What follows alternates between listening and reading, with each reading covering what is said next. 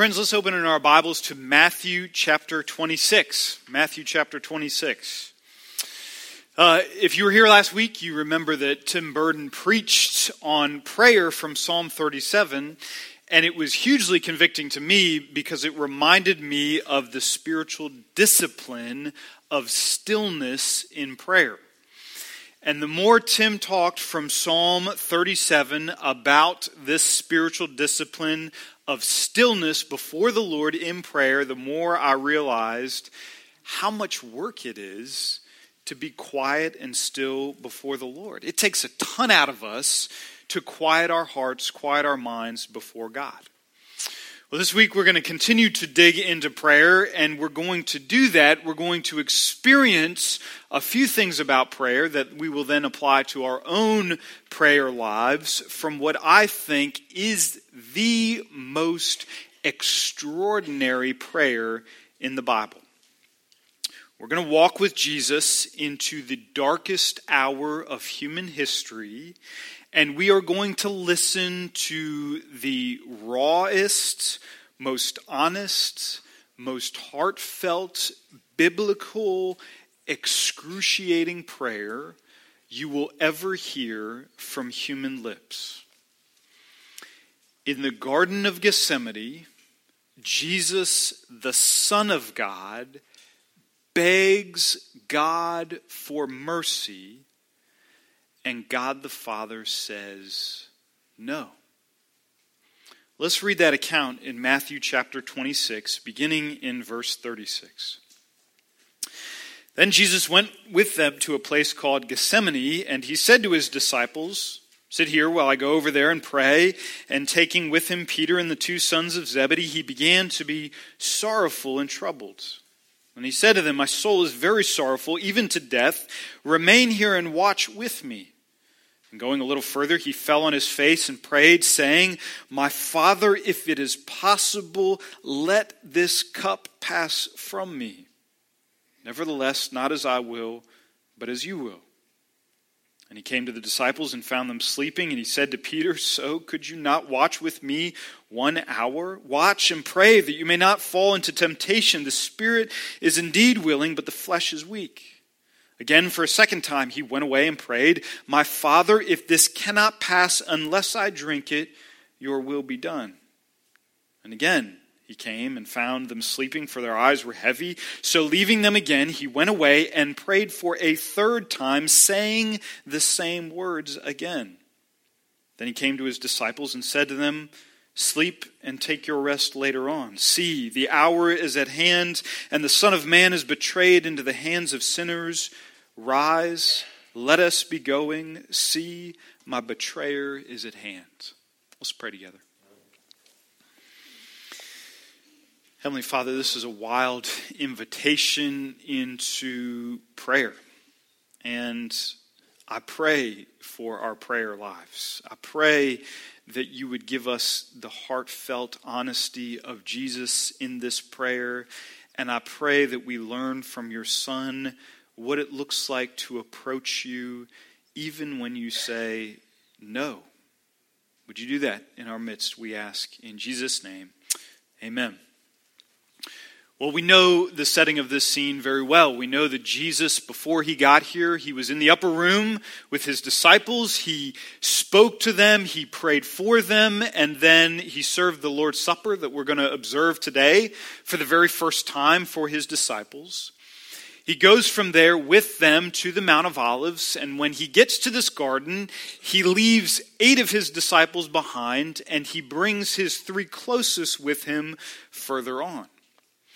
Now, I think all of us struggle with the humanity of Jesus. We see Jesus in the Gospels performing miracles. We see him reading people's minds. We see him able to do things we aren't able to do. And, and we see him as fully God, but sometimes it's hard to see him as a fully human being, which he was, both in the same right. But I think Matthew's account of this story helps us see the full humanity of Jesus. Look at verse 38. This is what Jesus tells his closest friends in the world My soul is very sorrowful, even to death. Remain here and watch with me. Christian, has your soul ever been so grieved it feels like you're dying? That's Jesus in this moment in the garden.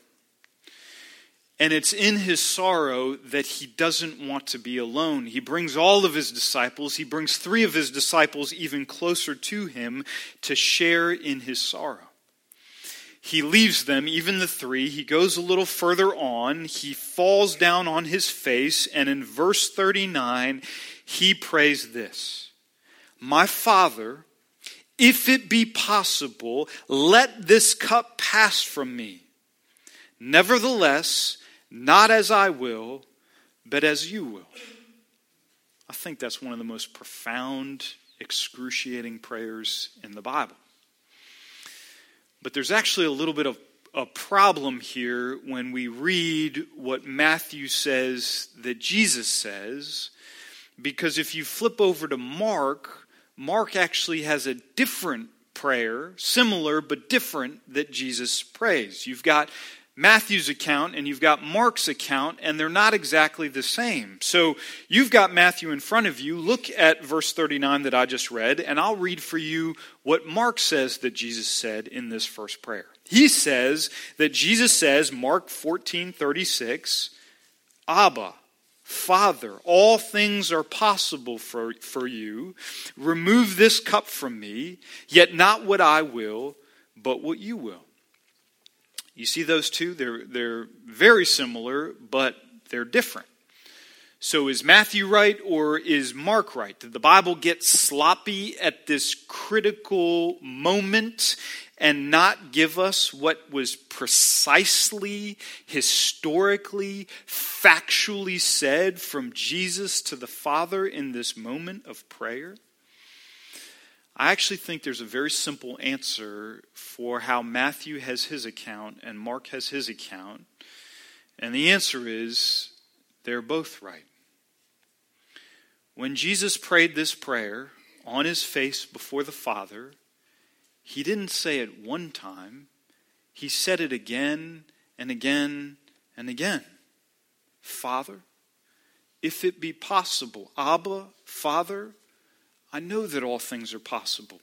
Let this cup pass. I beg you, remove this cup, yet not as I will, but as you will, yet not what I will, but what you will. Again and again and again, Jesus asked, he begged, he pled, he called upon the sovereignty of God to stay his hand of wrath and to show his son mercy. Again and again, he asked this. Now, I want us to pause here and see that this is a biblical, important prayer for every Christian to learn to pray. When in our lives, we see God's sovereign hand forming dark terrors in the shadows in store for us we as Christians can say in all honesty, Father, I don't think I can do that. Would you let this cup pass from me? Would you let this cancer pass from me? Let this addiction, let this trial, let these circumstances pass from me. I don't think I can do this. It's not a lack of faith to ask God to stop what He's doing to spare you. In fact, we're reading it here and now that our Heavenly Father invites these kinds of prayers. It's a tremendous act of faith to run to your Heavenly Father and say, You're hurting me, and I don't think I can do this. Last week from Psalm 37, we learned a very important biblical one word prayer that every Christian can pray, and that is help. Help me. I'm hurting. Help me. And this week from Matthew 26, we learn another biblical one word prayer Stop. Father, I beg you, stop what you're doing. It's hurting me. Jesus prays this. He goes back and he finds his friends. They've fallen asleep. He rebukes them. And then he comes back to where he was and he prays this a second time. Verse 42. Again, for a second time, he went away and prayed, My Father, if this cannot pass unless I drink it, your will be done. Why does Jesus pray a second time? Have you ever wondered that? He just prayed it, and according to Matthew and Mark, he probably prayed it several times in that one prayer season, and then he leaves and then he comes back. Why would he pray again? He's hardly given God enough time to answer him. What's happening here with Jesus? I want to speculate that Jesus, even Jesus, feared that the Father didn't hear him the first time and that it warranted a second prayer. The reason I speculate, the reason I think that is because Jesus will go on to say many things on the cross, but according to Matthew, who tells this story, he only records one thing from the lips of Jesus on the cross that he said, and that is this Psalm 22 My God, my God, why have you forsaken me? Jesus feels and he fears the Father's absence. He doesn't know if God heard him the first time, and he asks a second. I was actually driving in the car with my son the other day, and I probably had the worst conversation a father who is a pastor can have with his son on prayer. It's one of those ones where you kind of want to redo. But basically, in the middle of nowhere, we're driving down the street, and I turn to my son and I say, Do you ever worry when you're praying that your prayers, they just don't reach further than the ceiling? Like you're praying and asking and begging, and no one's on the other end listening? And my son said, Yeah, I feel that way. And I said, Yeah. I do too. And that was it. that was our whole conversation on prayer. I had nothing else to add to that, which was beautiful in its own right and terrible in that moment. But here is Jesus. He is perfect, He is sinless. He enjoys a communion with his heavenly Father we couldn't even imagine. And he repeats himself in prayer. In case you didn't catch this, Father, I'm going to say it again. Jesus does it a second time. He goes back to his disciples. Surprise, surprise, they're sleeping. He doesn't even bother to wake them this time. And then, verse 44, I don't think I quite noticed this before. I kind of knew the general scene, but it didn't strike me the way it struck me this time. So, leaving them again, he went away and prayed for a third time, saying the same words again Father, Father, Father, take this cup. If you're able, take this cup. I want us to see the anguish of Jesus. He comes face to face with the prospect of having to drink the cup of God's wrath, and in his humanity, he wants to make extra, extra, extra sure that he must drink it to the dregs. That's powerful. As wild as it is to see Jesus ask the same thing three times over, and I think as important it is for us to see that we too have an invitation to go to our Heavenly Father and be enduring and repetitive in our prayers for the same things, I actually want us to see something different in this passage. The Son begged the Father three times to stop and three times the Father says or implies no, and Jesus doesn't ask a fourth. No plus no plus no, at least according to Jesus here and now, means no from his heavenly Father. Jesus is going to say and pray other things up to and on the cross, but he never again asks that he would be spared the cross. Once he owned the answer no from his Father, he didn't ask for that same thing again. Isn't that interesting? When you think about Jesus' threefold request and threefold denial, it actually makes us think of another time in our Bibles when somebody begged God for something three times, and three times God rejected that prayer request. Can you think of that instance in our Bibles?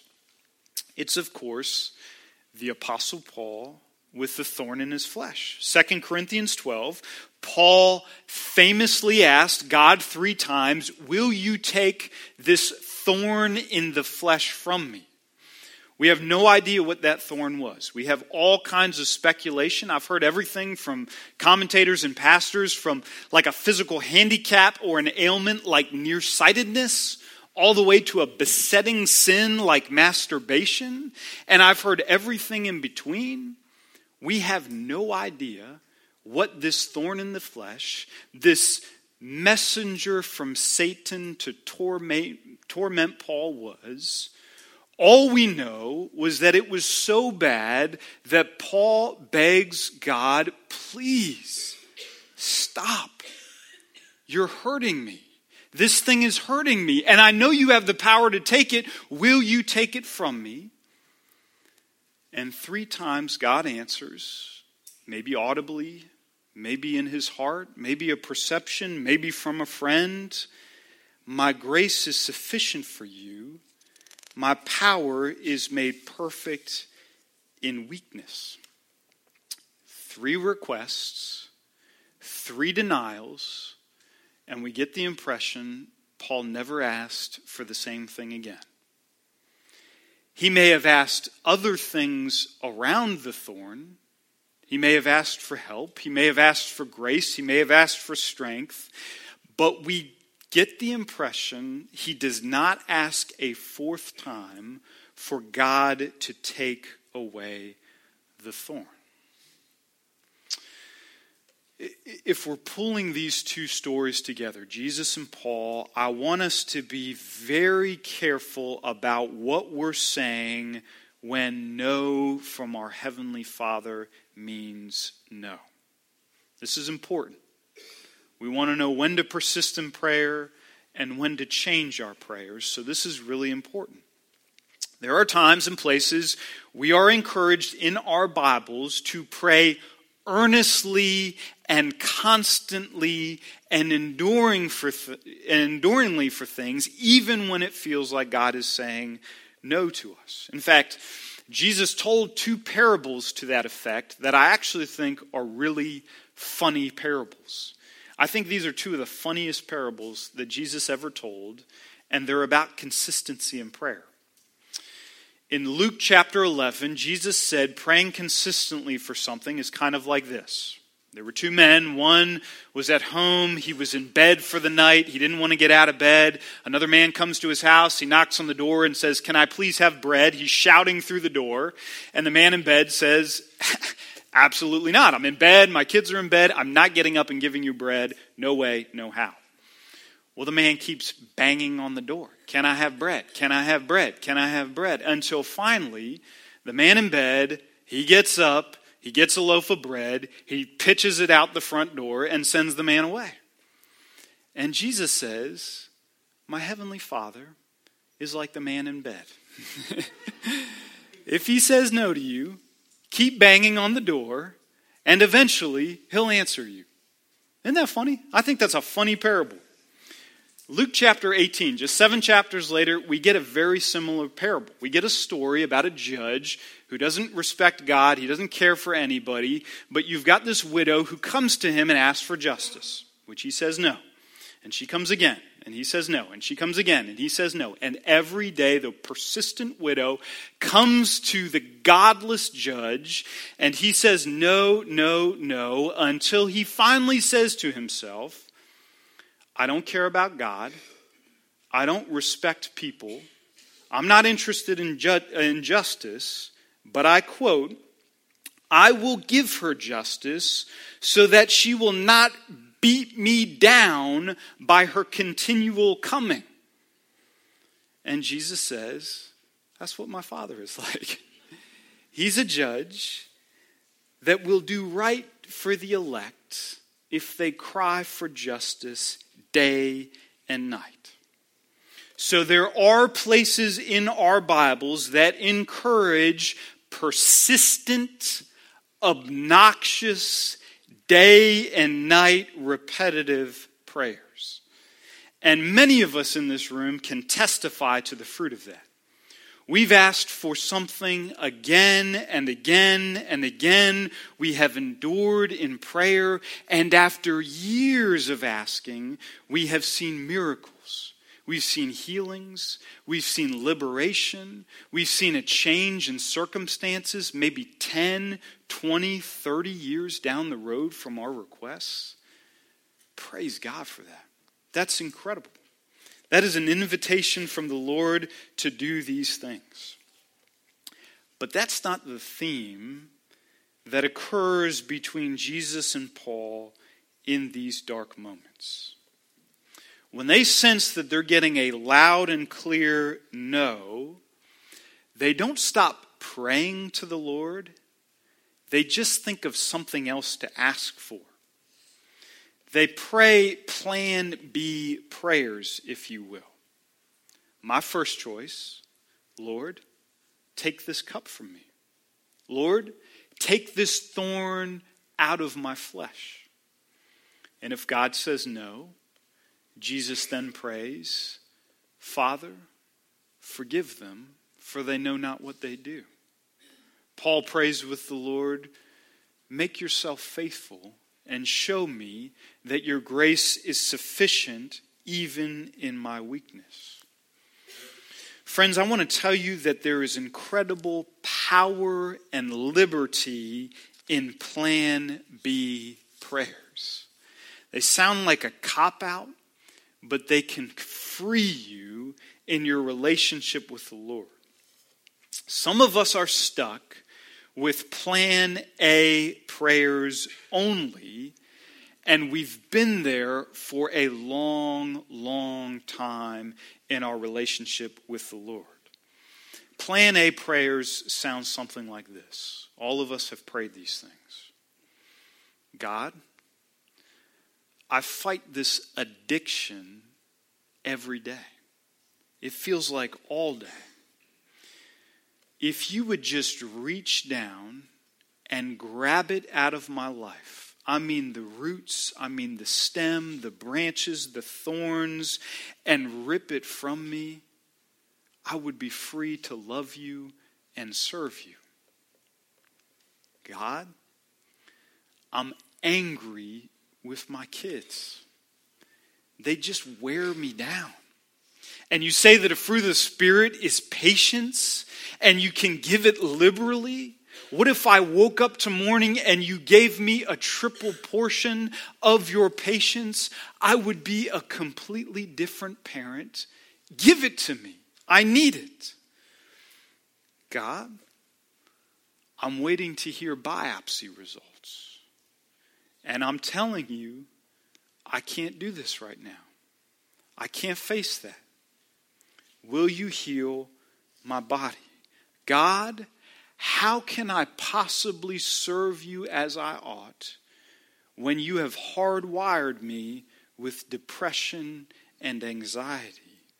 God, if I just had a different job, if I had a different house, if I had a different spouse, if I had a different set of circumstances, I would be free to serve you and love you all of my days. You have prayed these things. I have prayed these things. All of these are biblical ish prayers. Pray them. Pray them earnestly, pray them with faith. Get other friends to join you in prayer, just like Jesus did. God will answer yes to some of these prayers, and it will all be by grace, and it will all be for His glory. But remember this, Christian. God may very well say no again and again and again. And when he does, and he will, do you have other prayers that you can pray? Do you have a plan B prayer? God, my addiction, my anger, my apathy, it's still here. I know you can take it from me, but you haven't taken it from me. It's still here. Help me walk with a limp. Make me a person who is quick to confess and know that you forgive me. God, I begged you. I begged you for a healthy body. I fasted. I prayed. I asked in faith that you would heal me. And you said, no. I'm going to need you now more than I needed you when I was healthy. Will you walk with me in this? God, I don't understand why I'm wired with depression. That's an easy thing for you to solve. I don't see any possible good that can come from days that I don't feel like I can get out of bed. If I can't see the good in that, Will you help me see the good in you? Will you walk with me not just on the good days when I'm happy, but on the deep, dark days in the valley of the shadow of death? If we sense God's no or no for now, and we begin to pray these other things that He offers to us freely, we're going to hear the Lord say to us, as he said to Paul, My grace is sufficient even when I tell you no. It's going to cover your weakness. It's going to cover your besetting sin. It's going to cover your apathy. And you're going to learn a new communion with me than if I had taken the thing away in the first place. Praise God that He is tender with us even when He says no. Let's pray together.